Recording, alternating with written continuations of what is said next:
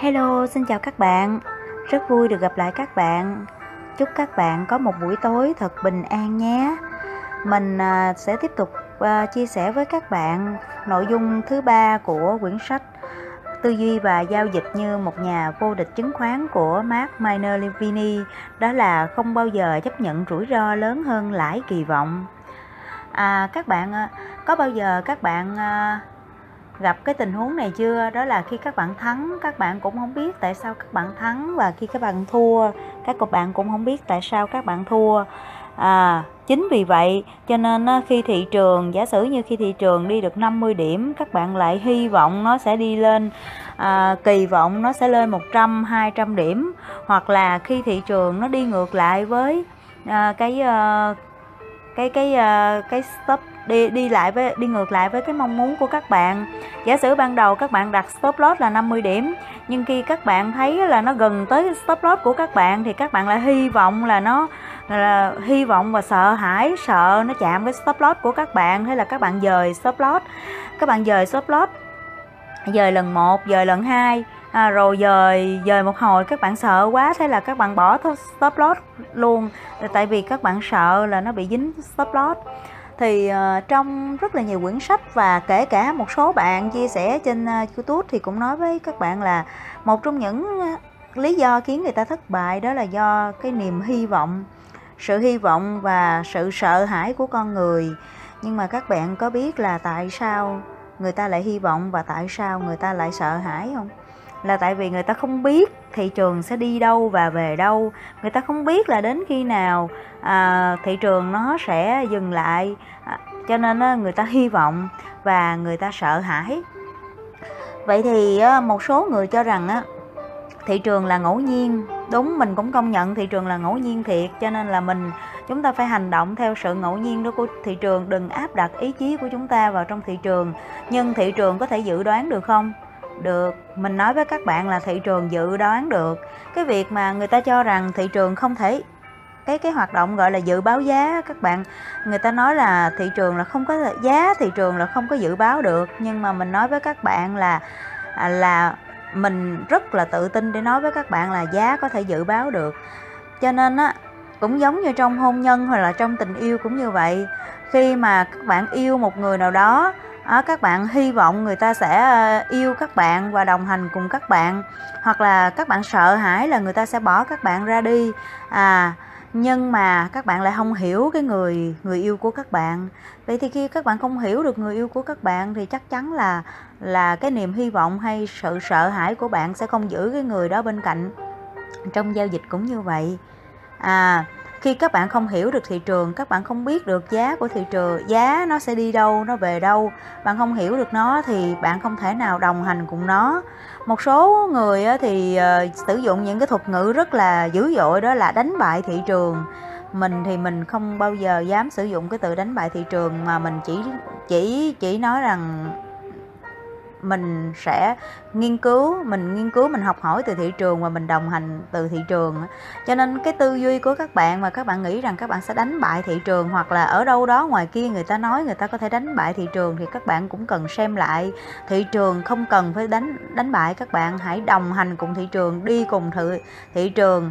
À cho nên là cái việc dự báo giá là hoàn toàn có thể dự báo được. Chỉ là khi mà người ta không dự báo được tức là người ta không biết người ta chưa chưa đủ hiểu về thị trường thôi. À, cho nên nó có những cái phương pháp giúp người ta có thể dự đoán được. Và khi người ta có thể dự báo được giá nó sẽ đi đâu về đâu thì nó sẽ diệt đi cái sự sợ hãi và cái niềm hy vọng trong lòng người ta. Chứ nhiều người người ta cứ bảo đó là sai lầm nhưng người ta không bao giờ chỉ các bạn phương pháp để tránh những cái sai lầm đó. Thì hôm nay mình chia sẻ với các bạn một từ khóa đó là dự báo giá thì nó sẽ giúp cho các bạn vượt qua được cái nỗi sợ hãi và cái niềm hy vọng của các bạn còn bây giờ mời các bạn tiếp tục nghe phần 3 không bao giờ chấp nhận rủi ro lớn hơn lãi kỳ vọng. Mỗi lần tung đồng xu, xác suất bạn sai cũng tương đương với khả năng bạn đúng là 50-50. Nhưng chuyện gì xảy ra nếu bạn nhận được 2 đô la khi tung được mặt ngửa và chỉ thua 1 đô la khi tung được mặt sấp? Trong trường hợp này, bạn muốn tung đồng xu nhiều lần nhất có thể, phải không nào? Giả định bạn giới hạn mức thua lỗ tối đa cho mỗi lượt chơi là 10% vốn, vì các mức thua lỗ cao hơn sẽ chống lại bạn theo quy luật hình học.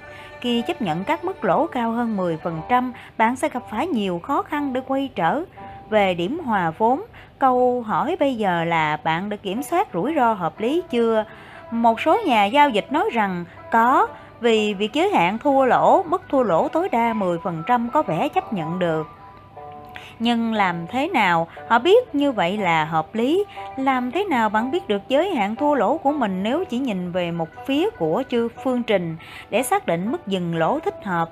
Bạn cần phải biết mức lãi trung bình quá khứ, đó không chỉ là mức lãi kỳ vọng cho mỗi lần giao dịch trong tương lai mà còn là kỳ vọng hợp lý cho mức lãi trung bình theo thời gian.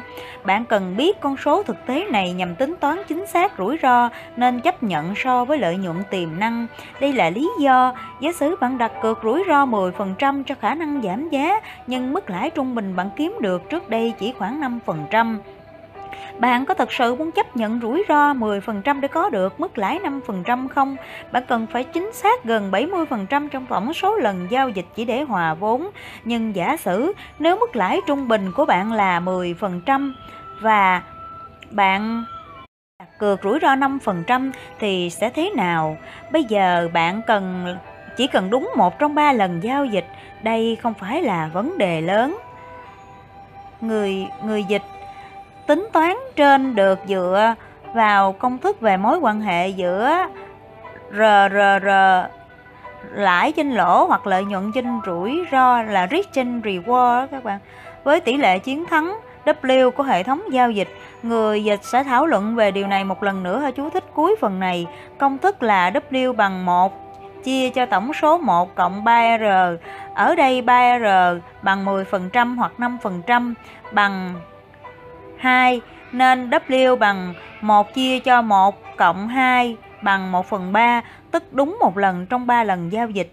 Tương tự, chúng ta có thể hiểu tính toán trước đó của tác giả nếu 3R bằng 5% chia cho trên 10% thì bằng 0.5 thì W bằng 1 chia cho 1 cộng 0.5 bằng 67%, tác giả viết tròn là 70%.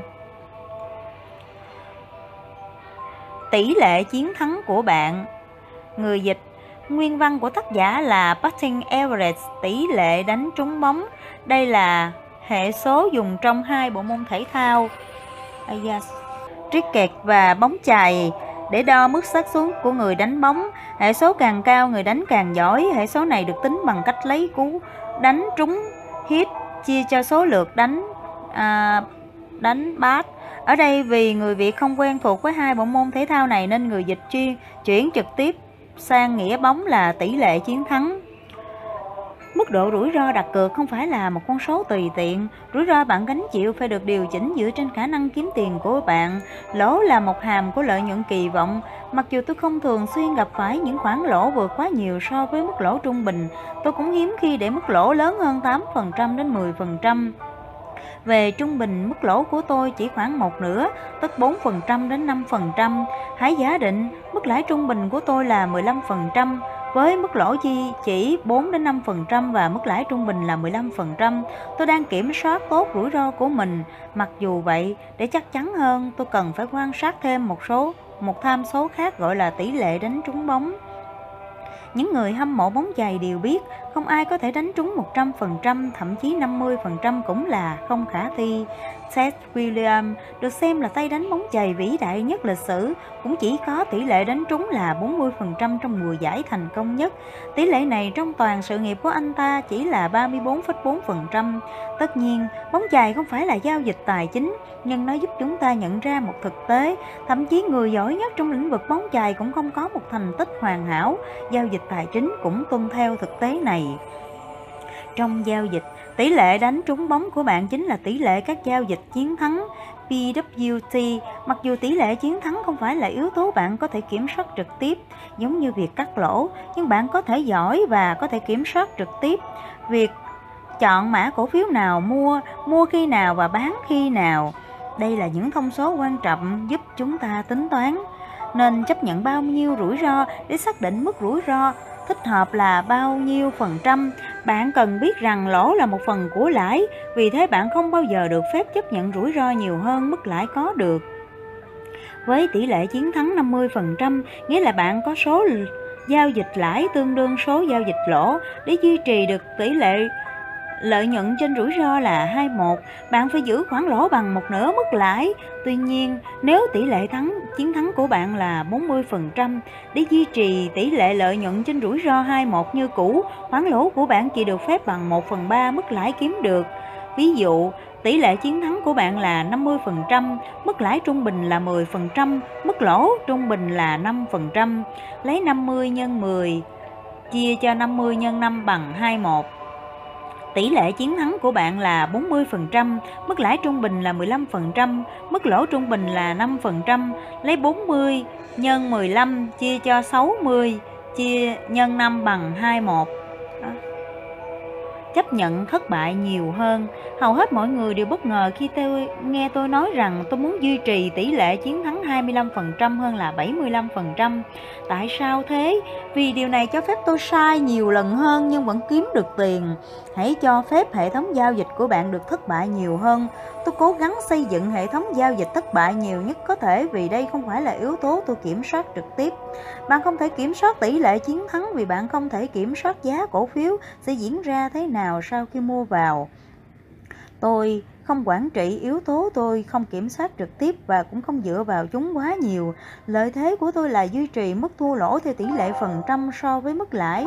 Tôi cố gắng giữ mức lỗ càng thấp càng tốt so với mức lãi để có thể chấp nhận tỷ lệ sai nhiều hơn nhưng vẫn kiếm được tiền. Khoa học về độ biến động và kỳ vọng bạn có từng nghe nói khi thiết lập lệnh dừng lỗ, bạn nên cho phép nhiều không gian để hấp thụ độ biến động của giá, nghĩa là bạn mở ở bạn nên nới rộng lệnh dừng lỗ dựa trên biến động của cổ phiếu cơ sở. Tôi kịch liệt phản đối. Thông thường, độ biến động cao xuất hiện trong môi trường khắc nghiệt. Trong những giai đoạn khó khăn, lợi nhuận của bạn sẽ nhỏ hơn mức bình thường và tỷ lệ chiến thắng cũng sẽ thấp hơn mức bình thường. Vì thế, khoản lỗ của bạn phải nhỏ hơn để bù đắp lại. Công bằng mà nói, trong những giai đoạn giao dịch khó khăn, tỷ lệ chiến thắng của bạn chắc chắn dưới 50%. Một khi tỷ lệ chiến thắng của bạn giảm dưới 50%, việc tăng rủi ro so với khoản lãi rốt cuộc sẽ dẫn tới kỳ vọng toán học của hệ thống bị âm. Khi tỷ lệ chiến thắng của bạn sụt giảm, khả năng dẫn tới kỳ vọng âm sẽ rất lớn. Một chỉ báo phổ biến được sử dụng để thiết lập mức dừng lộ là chỉ báo average Average True Range hay còn gọi tắt là chỉ báo ATR. Đây là chỉ báo đo lường độ biến động cho thị trường hàng hóa nhưng cũng được áp dụng cho cổ phiếu và các chỉ số thị trường. Theo niềm tin phổ biến, một cổ phiếu có biến động cao sẽ có chỉ báo ATR nằm ở mức cao và mức dừng lỗ rộng. Cổ phiếu có độ biến động thấp sẽ có chỉ báo ATR nằm ở mức thấp và mức dừng lỗ hẹp. Tôi không phải là fan ủng hộ điều chỉnh độ rộng của lệnh dừng lỗ cho phù hợp với độ biến động, ngay cả khi mức lãi lớn hơn mức lỗ, không đồng nghĩa bạn sẽ kiếm được tiền, thậm chí nếu mức lãi gấp đôi mức lỗ.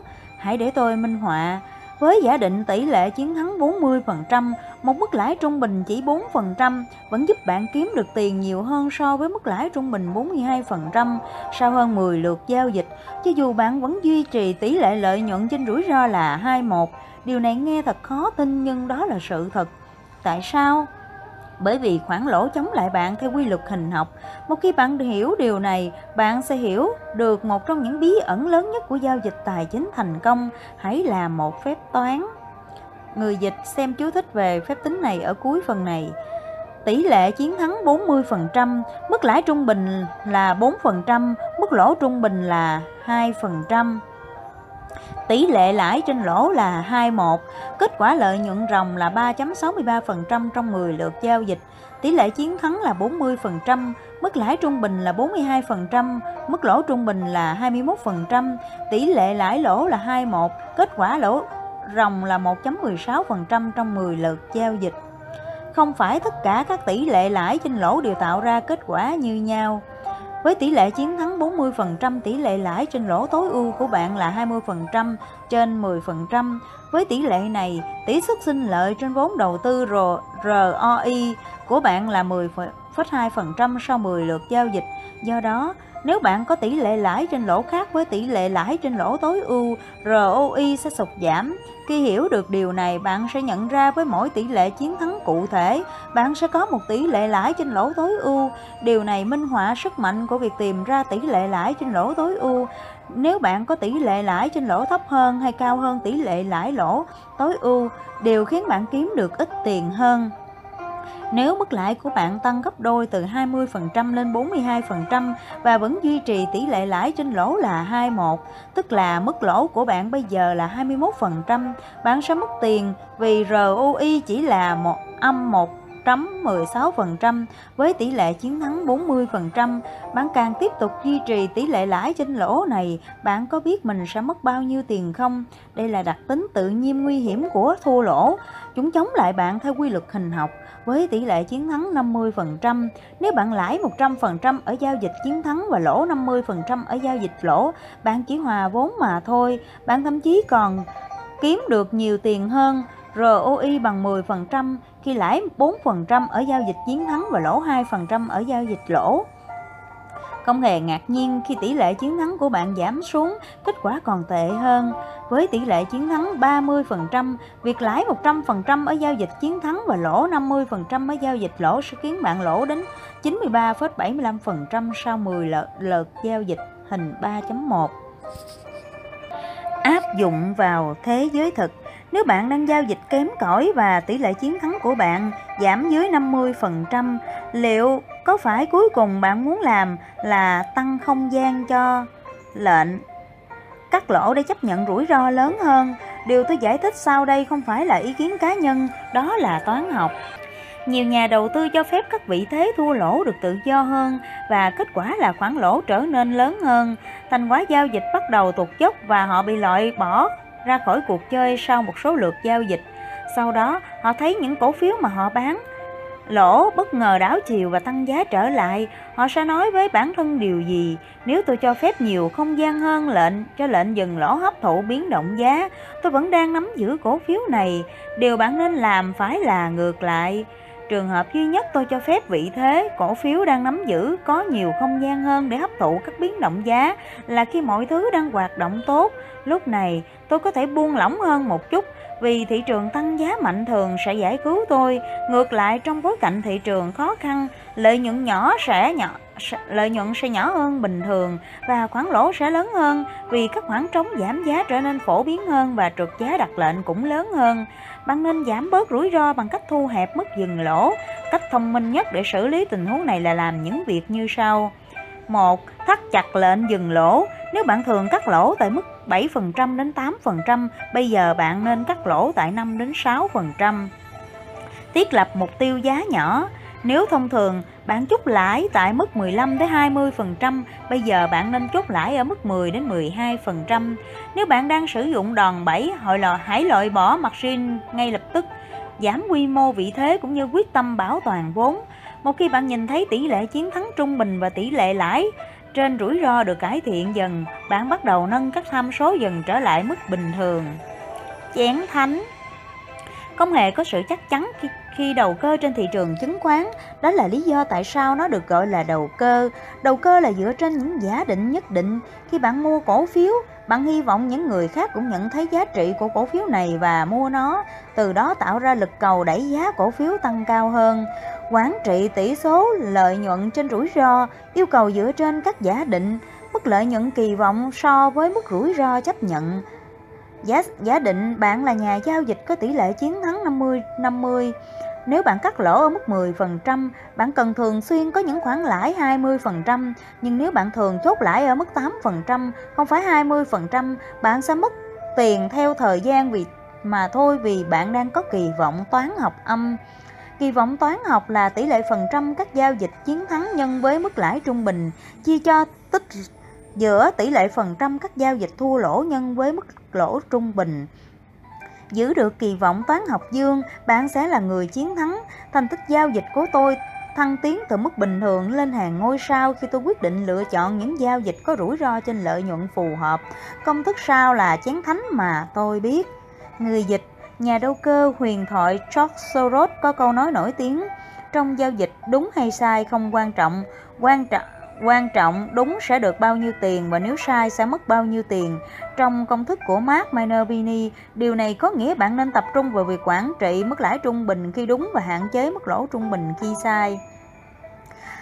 À, BWT nhân với AR à, tích chia cho BLT nhân với AL bằng kỳ vọng toán học hay gọi tắt là kỳ vọng trong đó. BWT là tỷ lệ phần trăm các giao dịch chiến thắng. AR, AG tức là mức lãi trung bình. AL là mức lỗ trung bình. BTLT là tỷ lệ phần trăm các giao dịch thua lỗ. À như vậy thì trong công thức này có nghĩa là lấy tỷ lệ phần trăm các giao dịch chiến thắng nhân với mức lãi trung bình chia cho tỷ lệ phần trăm các giao dịch thua lỗ nhân với uh, mức lỗ trung bình bằng kỳ vọng toán học. Nếu âm á, thì là kỳ vọng toán học âm còn nếu dương thì tức là bạn đang có có lãi. Làm thế nào để thiết lập kỳ vọng của bạn? Như chúng ta vừa thảo luận rủi ro nên được xác lập xác định như là một hàm của lợi nhuận kỳ vọng. Vì thế lỗ là một hàm của lãi kỳ vọng. Xác định tiềm năng tăng giá được thực hiện bằng hai cách cách đầu tiên là sử dụng BTA đó là giả định dựa trên lý thuyết Giả sử bạn kỳ vọng cổ phiếu sẽ tăng 50% hoặc bạn kỳ vọng một mức sinh lợi bình thường hơn, ví dụ như tăng 20%.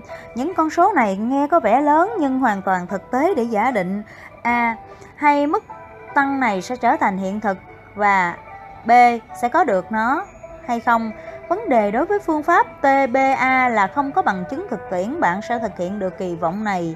Thực tế có một tỷ lệ phần trăm xác suất bạn đạt được lợi nhuận này. Bạn chọn một cổ phiếu, giả sử đang đang giao dịch ở mức 30 đô la và tin rằng nó sẽ tăng trở lại đỉnh cũ là 34.5 đô la, tương ứng mức lãi 15%. Bạn muốn lợi nhuận tiềm năng gấp 3 lần rủi ro nên bạn sẽ đặt mức dừng lỗ ở 28.5 đô la, nghĩa là thấp hơn 5% so với giá mua. Phương pháp này dựa trên một giả định lý thuyết. Bạn nghĩ điều gì có thể xảy ra dựa trên phân tích kỹ thuật của bạn về cổ phiếu hoặc dựa vào chuyển động của các hành tinh, chiêm tinh tài chính hoặc một số lý do khác để tin rằng cổ phiếu này có thể đạt tới một mức giá cụ thể. Giá có thể đạt được giá mục tiêu hoặc không? Vấn đề không phải là giả định này đúng hay sai. Kết quả lý thuyết thông không dựa vào thực tế và chúng không phải do sai lầm của con người. Hơn nữa, cảm xúc có thể khiến bạn không thèm điếm sỉ gì đến hệ thống giao dịch của bạn. Nếu sử dụng một mình TBA tôi có thể đảm bảo rằng sẽ có một khoảng cách lớn giữa giả định và thực tế giao dịch của bạn tốt hơn hết là xử lý bằng thực tế hơn là chỉ dựa vào các dự phóng giả định dựa trên kết quả RBA. Cách thứ hai để xác định kỳ vọng của bạn là sử dụng cái tôi gọi là RBA, Reserve Rate Assumption, giả định dựa trên kết quả. Điều này có nghĩa bạn kiểm tra mức lãi trung bình đã đạt được của những giao dịch thực tế, tức là hãy xem trong năm vừa qua bạn có đạt được tỷ suất sinh lợi 10% cho những giao dịch chiến thắng hay không, liệu bạn có nên chấp nhận khoản lỗ 10% hay không, không, vì lúc này bạn sẽ không có lợi thế. S. Dựa trên mức lãi thực tế bạn đã tạo ra, bạn cần giới hạn rủi ro nhỏ hơn mức lãi. Ví dụ như chỉ khoảng 5% hoặc nếu trung bình lãi của bạn chỉ là 4%, bạn sẽ phải cắt lỗ ở mức 2%. Điều này có thể vẫn ổn đối với các nhà giao dịch trong ngày. Sử dụng RBA, mức rủi ro bạn chấp nhận có liên hệ trực tiếp với kết quả giao dịch thực tế và chiến lược giao dịch của bạn.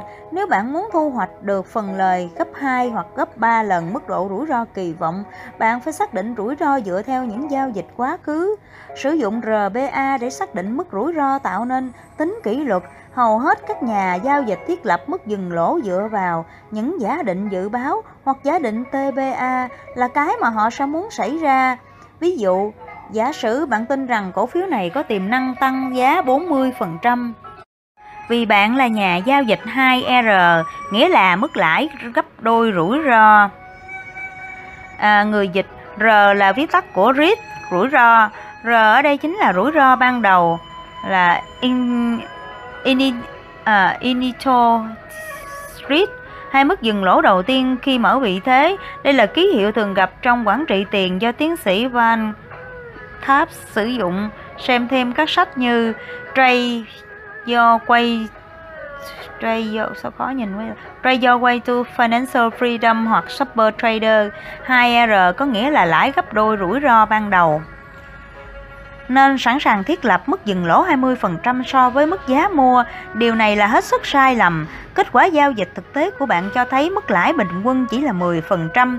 Điểm đặt lệnh dừng lỗ nên được xếp xét dựa trên kết quả thực tế, đặc biệt là khi có sự nó có sự khác biệt lớn giữa giá khác biệt lớn với giả định dựa trên lý thuyết TBA theo thời gian, khi kết quả giao dịch thực tế được cải thiện, bạn có thể điều chỉnh mức dừng lỗ cho phù hợp.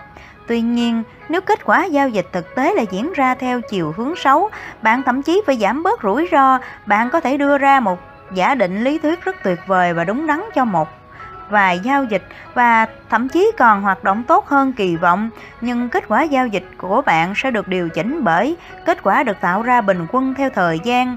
Kết quả thực tế sẽ chứa đựng không, không chỉ chiến lược giao dịch của bạn mà quan trọng hơn còn bao gồm cả điểm yếu, tinh khí, tính khí và cảm xúc của con người bạn là những yếu tố thường gạt bỏ cả những kế hoạch giao dịch tốt nhất.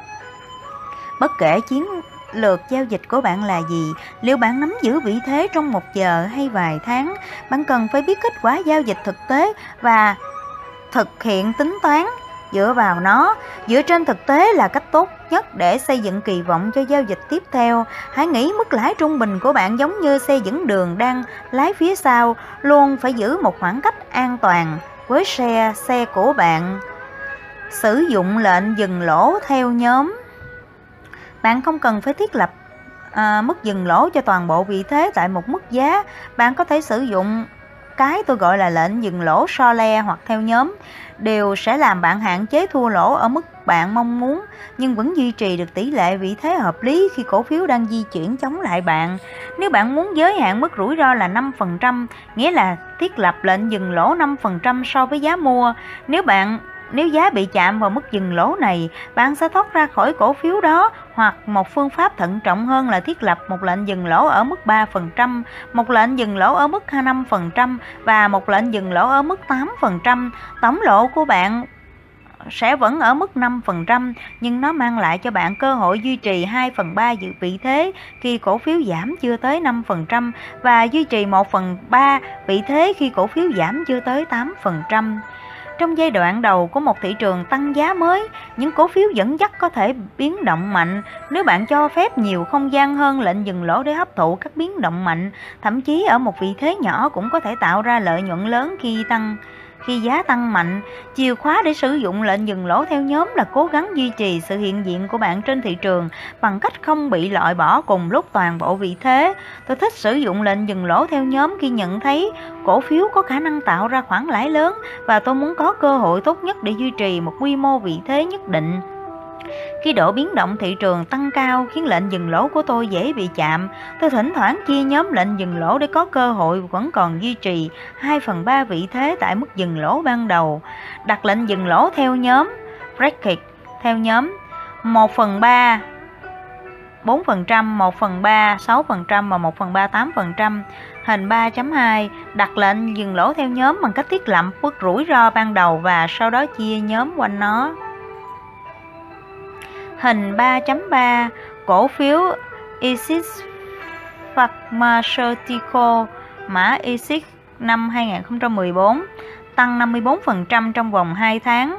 Khi cổ phiếu này điều chỉnh khoảng 6,1%, bạn sẽ bị đóng toàn bộ vị thế nếu như sử dụng mức dừng lỗ 6% bằng cách đặt lệnh dừng lỗ theo nhóm, tức là một nửa vị thế có mức dừng lỗ 4% và một nửa vị thế còn lại có mức dừng lỗ 8%. Bạn vẫn duy trì được mức rủi ro 6% nhưng trong trường hợp này bạn vẫn giữ được một nửa vị thế. Trong hình 3.3, mức lỗ tôi sẵn sàng chấp nhận cho giao dịch này là 6%, nhưng tôi quyết định chơi an toàn hơn và chia nhóm lệnh dừng lỗ của tôi quanh con số 6%. Tôi sử dụng một nửa vị thế mức dừng lỗ 4% và một nửa vị thế còn lại ở mức lỗ 8%. Điều này cho phép tôi vẫn giữ được một vị thế nếu như độ biến động thị trường bất ngờ tăng vọt và chạm vào mức dừng lỗ 4%, tổng lỗ của tôi sẽ vẫn là 6%. Bạn có thể làm điều này bằng cách chia mức dừng lỗ thành 3 lần hoặc bất cứ ứ kết hợp nào mà bạn muốn. Khi nào nên nâng lệnh dừng lỗ?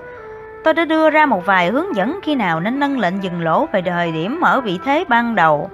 Bất cứ khi nào cổ phiếu tạo ra mức lãi gấp nhiều lần so với lệnh dừng lỗ ban đầu và lớn hơn mức lãi trung bình, tôi sẽ không bao giờ để cho giao dịch này biến thành một khoản lỗ. Khi giá cổ phiếu tôi sở hữu tăng gấp 3 lần rủi ro ban đầu và cao hơn mức lãi trung bình tôi thường kiếm được, tôi luôn luôn phải di chuyển lệnh dừng lỗ về ít nhất là điểm hòa vốn. Giá định tôi mua một cổ phiếu ở mức giá 50 đô la và quyết định sẵn lòng chấp nhận mức rủi ro 5% so với giá mua, nghĩa là đặt lệnh dừng lỗ ở mức 47,5 đô la, tương ứng với mức rủi ro 2.5 đô la. Nếu cổ phiếu này tăng lên mức 57.5 đô la, tương ứng lợi nhuận 7,5 đô la và gấp 3 lần mức rủi ro của tôi là 2,5 đô la, tôi di chuyển về lệnh dừng lỗ về ít nhất 50 đô la. Nếu cổ phiếu này tiếp tục tăng giá, tôi bắt đầu quan sát cơ hội bán trong quá trình tăng giá và giữ tất cả một phần lợi nhuận có được. Nếu thoát lệnh tại điểm hòa vốn, tôi vẫn còn lại vốn của mình, không lãi cũng không lỗ. Bạn có thể cảm thấy nối tiếc khi hòa vốn một giao dịch từng có lãi. Tuy nhiên, bạn có thể còn cảm thấy tồi tệ hơn nhiều nếu một khoản lãi tương đối lớn biến thành khoản lỗ. Tôi thường nâng lệnh dừng lỗ khi một cổ phiếu xuất hiện đợt điều chỉnh tự nhiên và sau đó tăng đến đỉnh cao mới. Nâng lệnh dừng lỗ lên khi cổ phiếu bạn đã tăng 2 hoặc 3 lần so với rủi ro ban đầu, đặc biệt nếu con số này lớn hơn mức lãi trung bình trong quá khứ, hình 3.4. Điều này sẽ giúp bạn bảo vệ được mình trước thua lỗ, giữ gìn nguồn vốn và niềm tin của bạn. Hình 3.4 Cổ phiếu Greenland mã GPRE năm 2014 tăng 150% trong 8 tháng. Cổ phiếu này xuất hiện điểm phá vỡ hướng lên và sau đó có một đợt điều chỉnh tự nhiên nhưng giá sau đó tiếp tục tăng đỉnh cao mới vượt qua đỉnh trước, lần điều chỉnh tự nhiên và tạo ra một khoản lãi khá lớn. Đây là thời điểm tốt để tôi nâng lệnh dừng lỗ. Cách bổ sung vị thế mà không làm tăng rủi ro. Tôi muốn kiếm được nhiều tiền nhất có thể khi mua được những cổ phiếu chiến thắng. Vì thế tôi đã tạo ra nhiều cách bổ sung vị thế pyramid như mọi khi, mục tiêu của tôi luôn luôn là tối thiểu hóa rủi ro và tối đa hóa lợi nhuận tiềm năng. Đây là cách tôi áp dụng kỹ thuật quản trị giao dịch gọi là tăng và giảm. Trong ví dụ ở hình 3.5, tôi mua 1.000 cổ phiếu tại mức giá 16.5 đô la và đặt lệnh dừng lỗ ở mức 15.5 đô la, tương ứng mộ lỗ 1 đô la. Điều này có nghĩa nếu tôi sở hữu 1.000 cổ phiếu sẽ có rủi ro 1.000 đô la. Cổ phiếu này sau đó tăng giá và thiết lập một điểm mua mới. Tôi lại mua thêm 1.000 đô la cổ phiếu khi giá vượt qua điểm mua mới tại 17.5 đô la và sau đó tôi thiết lập mức dừng lỗ 1 đô la cho toàn bộ 2.000 cổ phiếu tại 16.5 đô la. Điều này làm tăng gấp đôi vị thế của tôi nhưng vẫn giữ nguyên rủi ro ở mức 1.000 đô la. Điều tôi đang làm là để phần lợi nhuận tài trợ cho phần rủi ro tăng thêm. Nếu lệnh mua thứ hai của tôi tại 18.5 đô la và cũng sử dụng lệnh dừng lỗ dưới 1 đô la, tôi sẽ tiếp tục tăng gấp đôi vị thế mà không làm tăng rủi ro đối với nguồn vốn. Đây là cách tôi giữ cho mức sụt giảm tài khoản lớn nhất. Drawdown nằm ở mức thấp trong khi kiếm được tỷ suất sinh lợi lớn bằng cách tăng gấp đôi hoặc giảm một nửa, scale up hoặc là scale down vị thế. Cái ờ, cái kiến thức này rất hay các bạn rất là quan trọng. À, cho nên các bạn nghe kỹ cái phần này ha.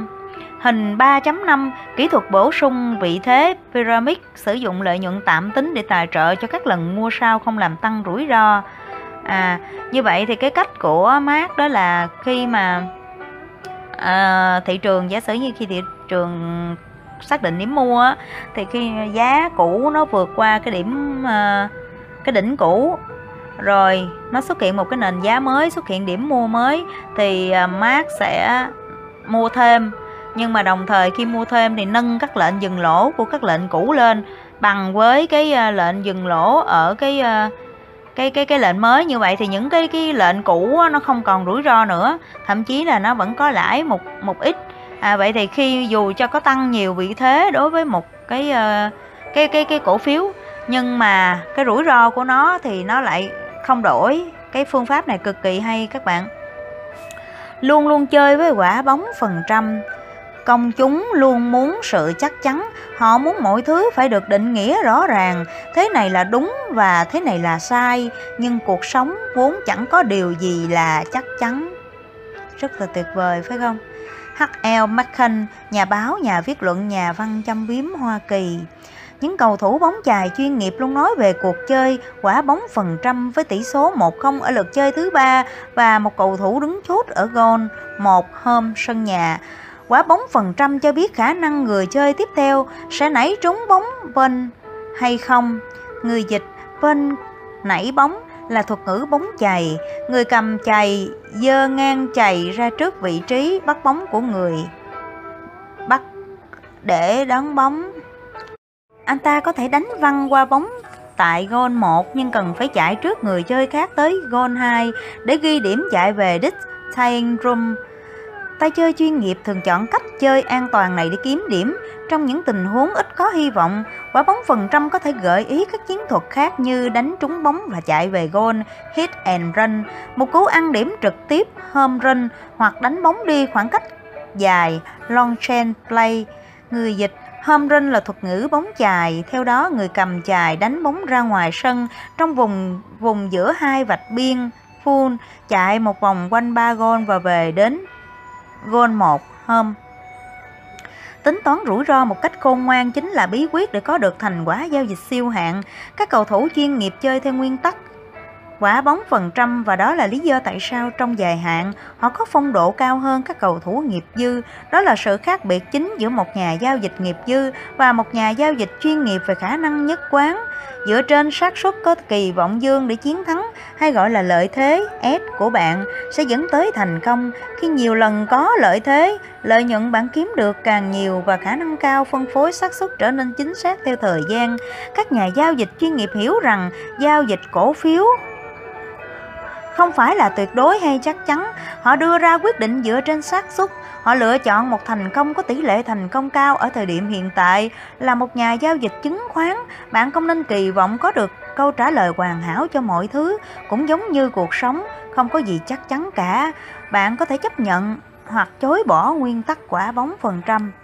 Ôi các bạn ơi khi mà mình đọc xong cái phần này á, thì mình đã có một cái chiến lược để mà tối ưu hóa cái chiến lược mà sau khi mà mình đã à, chia sẻ với các bạn là khi mình đọc cái cuốn sách đầu tiên của Mark á. Cho nên nó là mỗi khi mà đọc sách của Mark là mình cảm thấy rất là, cảm thấy rất là tuyệt vời. Chờ đợi đôi ác người dịch trong bài poker, đôi xì hoặc đôi ác được gọi là Reminium Hand, cặp bài mạnh nhất. Tưởng tượng bạn đang chơi bài ở Texas Hold'em em và bạn đang có uh, đang có cặp át còn gọi là đôi xì. Nếu bạn đặt cược tất cả tiền trước vòng cược thứ hai flop người dịch.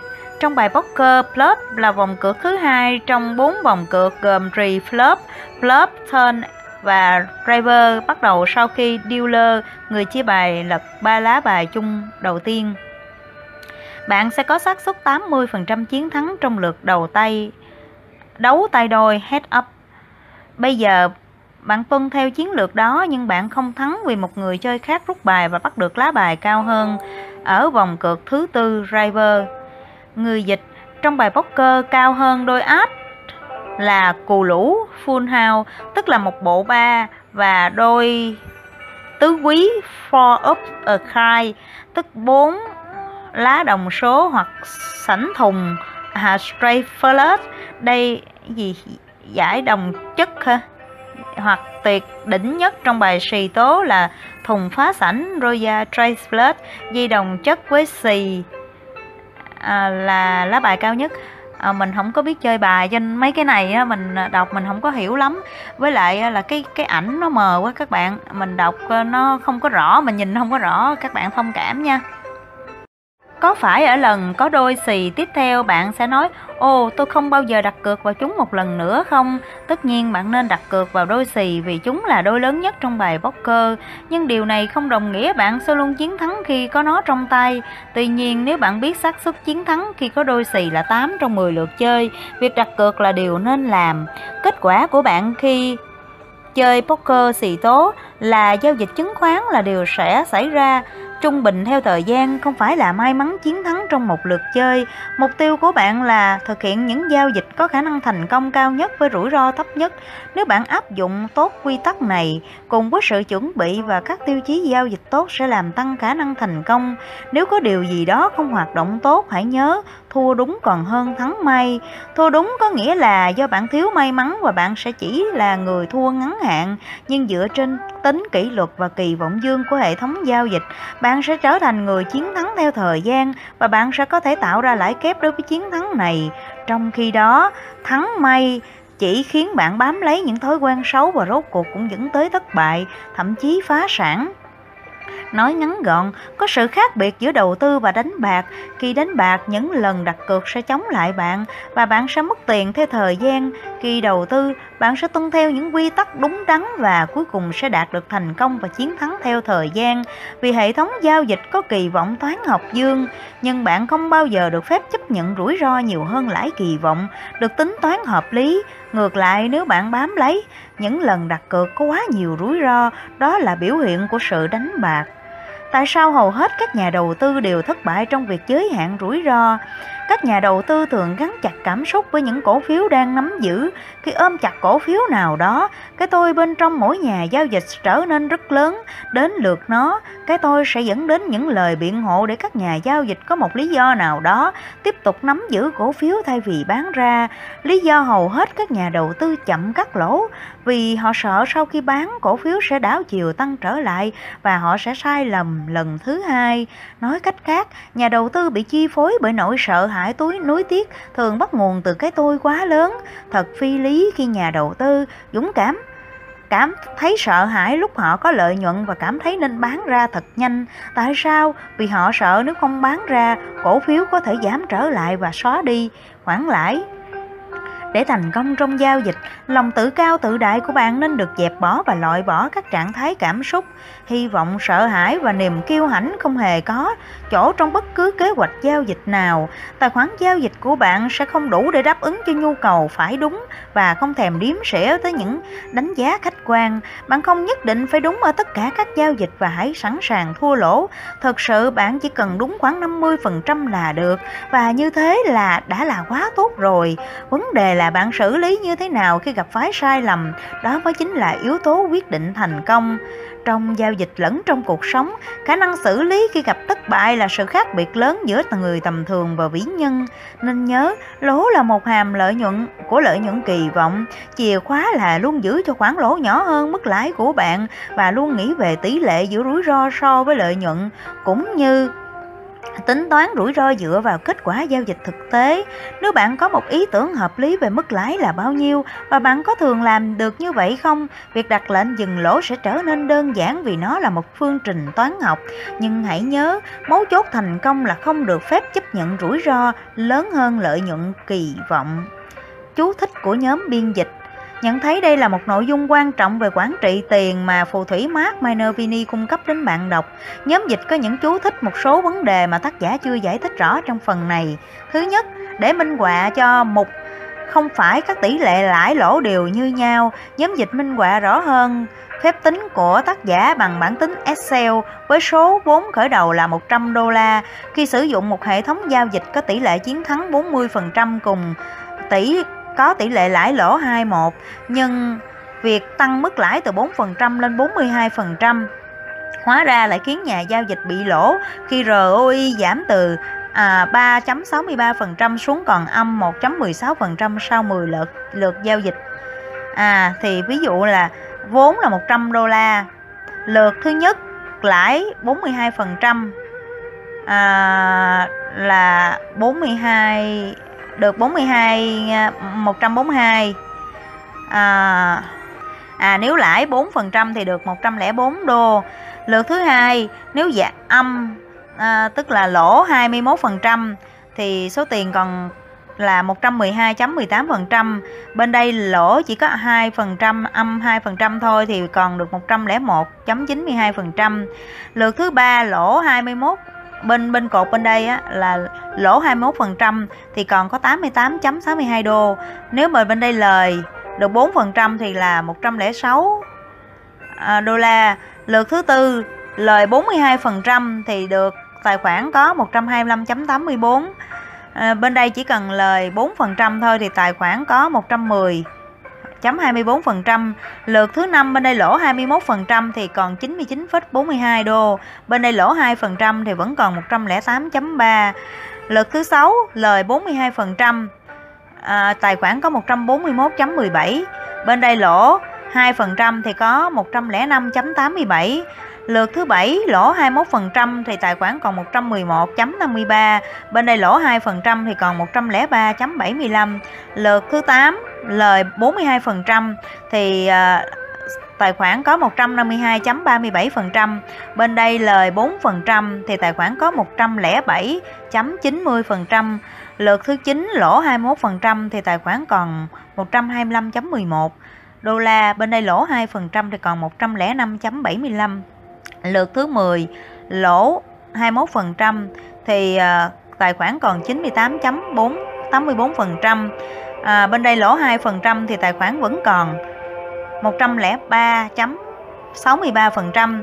Như vậy thì ROI đối với cái tỷ lệ mà lãi 42% mà lỗ 21% là âm 1.16%, trong khi ROI của lãi 44% lỗ 2% thì là 3.63%. Ví dụ này một lần nữa cho thấy đặc tính nguy hiểm tự nhiên của thua lỗ. Thua lỗ sẽ chống lại bạn theo quy luật hình học. Biểu đồ dưới, minh họa rõ hơn hình 3.1 về các cặp lãi lỗ của hệ thống giao dịch có tỷ lệ chiến thắng 40%. Tỷ lệ tối ưu nên duy trì là lãi 20% và lỗ âm 10%, tương ứng với tỷ lệ lãi lỗ là 2, 21. Nếu bạn tăng mức lãi lên 42% và lỗ 2, 21%, vẫn duy trì tỷ lệ lãi lỗ là 21, ROI của bạn sẽ là âm 1.16%, nghĩa là bạn bắt đầu mất tiền. Thậm chí nếu bạn tăng mức lãi lên 100% và mức lỗ 50%, tỷ lệ lãi lỗ vẫn là 21, ROI của bạn giảm 75%, nói cách khác với tỷ lệ chiến thắng 40% phần trăm cặp tối ưu nên duy trì là lãi 20% và lỗ 10%. Những nỗ lực để tìm kiếm mức lãi cao hơn thường đòi hỏi phải chấp nhận rủi ro cao hơn. Niềm tin phổ biến là như thế, tỷ suất sinh lợi cao đi kèm với rủi ro cao, nên các nhà giao dịch thường nới lỏng lên dừng lỗ để có thể bắt được các sóng tăng lớn, sẽ khiến bạn rơi vào thua lỗ. Ừ. Nếu tỷ lệ thắng của bạn giảm xuống còn 30%, việc duy trì tỷ lệ lãi lỗ 21 chắc chắn sẽ thua lỗ ngay ở cặp nhỏ nhất là lãi 4% và lỗ 2%. Càng tìm kiếm tỷ suất sinh lợi cao hơn, mức lỗ càng lớn hơn. Điều này hiển nhiên theo công thức quản trị tiền. Trong quản trị tiền, thức xác định mối quan hệ giữa tỷ lệ lãi lỗ tối thiểu hay còn gọi là R, R, R, R, Reward Reward Risk tương ứng với tỷ lệ chiến thắng win ratio là như sau. 3R tối thiểu bằng 1 chia cho tỷ lệ chiến thắng trừ cho 1 ví dụ với tỷ lệ chiến thắng 30% thì RRR tối thiểu phải là risk trên reward, reward trên risk là 1 chia cho 0.3 trừ 1 bằng 2.33 hay 2.33 chia cho 1. Do đó nếu lãi trên lỗ ở mức 2, 1 tức bạn đang đánh mất tiền. Hình dưới mô tả mối quan hệ giữa uh, reward and risk tối thiểu tương ứng với từng tỷ lệ chiến thắng. Trở lại với ví dụ của Mark Minervini, tác giả muốn phản biện lại những tư duy cũ kỹ đang bám rễ ở rất nhiều nhà giao dịch khi rơi vào trong những giai đoạn khó khăn. Hai niềm tin sai lầm mà nhà giao dịch thường làm lúc này là chấp nhận rủi ro lớn để kỳ vọng kiếm được các khoản lãi lớn nhằm nhanh chóng trở về điểm hòa vốn. Mark giải thích điều này càng khiến cho các nhà giao dịch nhanh chóng mất tiền. Thứ nhất, trong giai đoạn khó khăn, có thể hệ thống giao dịch của bạn không phù hợp với điều kiện thị trường nên tỷ lệ chiến thắng sụt giảm. Theo kinh nghiệm của Mark, tỷ lệ chiến thắng chắc chắn giảm dưới 50% trong giai đoạn kho, giao dịch khó khăn. Hình 3.1 đã giải thích tác động tự nhiên của lỗ theo quy luật hình học khi tỷ lệ chiến thắng giảm. Khi bạn càng tìm kiếm các khoản lãi cao hơn, lớn hơn mức lãi tối ưu càng dễ bị mất tiền. Khi tỷ lệ chiến thắng dưới 50%, tốt hơn hết là không nên đi tìm kiếm các khoản lãi nhiều hơn 20%. Vì bạn thường phải duy trì mức dừng lỗ khoảng âm 10% để giữ khoản giữ tỷ lệ lãi lỗ 21. Tất nhiên, nếu bạn bất ngờ có một sự đột phá nào đó, thường rất khó xảy ra trong giai đoạn giao dịch khó khăn tức chỉ cần chấp nhận rủi ro dừng lỗ thấp hơn, ví dụ như chỉ 7% hoặc 5% để tìm kiếm các khoản lãi cao hơn 20%, tương ứng bạn tăng tỷ lệ lãi lỗ lên 31 hoặc 41 thì bạn mới làm tăng tài khoản. Do đó, lời khuyên của Mark là bạn nên chấp nhận rủi ro thấp hơn và sẵn sàng có mục tiêu giá thấp hơn so với bình thường, miễn là vẫn giữ được tỷ lệ lãi lỗ ở mức 21. Nếu như bạn đang trải qua giai đoạn giao dịch khó khăn, đừng nên chấp nhận rủi ro lớn để tìm kiếm các khoản lãi lớn khi bạn đang có tỷ lệ chiến thắng thấp. Sai lầm thứ hai là bắt nguồn từ tâm lý đánh bạc của nhà giao dịch. Họ muốn làm một cú giao dịch lớn để hy vọng giao dịch này chiến thắng sẽ nhanh chóng trở về điểm hòa vốn. Tôi gọi đây là sự cay cú của con bạc. Như mát minh họa, lỗ có đặc điểm nguy hiểm là chống lại bạn theo quy luật hình học. Lỗ 30% đòi hỏi phải tạo ra tỷ suất sinh lợi 43% để hòa vốn. Lỗ 45% đòi hỏi phải tạo ra tỷ suất sinh lợi 82% để hòa vốn. Lỗ 50% đòi hỏi phải tạo ra tỷ suất sinh lợi 100% để hòa vốn. Trong khi bạn đang gặp giai gặp phải giai đoạn khó khăn, tỷ lệ chiến thắng của bạn cũng thường giảm xuống dưới mức 50%, đồng nghĩa cú giao dịch lớn có khả năng bị thất bại cao hơn là chiến thắng. Và nếu cú giao dịch lớn bị thất bại, nhiệm vụ trở về điểm hòa vốn của bạn càng khó khăn hơn bội phần. Mark nói, ấy rằng đây là sai lầm khiến các nhà giao dịch nhanh chóng rời bỏ cuộc chơi vì mất sạch vốn hoặc tài khoản gần như không thể hồi phục nổi. Lời khuyên của Mark là phải đặt cược nhỏ khi rơi vào những thời điểm giao dịch khó khăn. Kinh nghiệm nhóm à, dịch thường phải giảm tỷ trọng đầu tư hay quy mô vị thế khi tỷ lệ chiến thắng giảm xuống dưới 50%. Phần này vô cùng giá trị phải không các bạn? Mình ờ, mình sau khi đọc xong cái phần này á, là mình cảm thấy là mình bổ sung được thêm cái, cái vốn kiến thức hạn hẹp của mình rất là nhiều à, các bạn hãy nghe đi nghe lại cái đoạn này nhiều lần để hiểu thật là sâu cái cái ờ, cái đoạn này thì nó sẽ giúp ích được cho các bạn rất là nhiều á Cảm ơn các bạn đã lắng nghe. Hẹn các bạn gặp à, gặp lại các bạn ở phần 4 hiểu rõ năng lực giao dịch của bạn. À, chúc các bạn có một buổi tối thật vui vẻ, bình yên và thật hạnh phúc bên những người thân yêu của các bạn. Xin chào và hẹn gặp lại.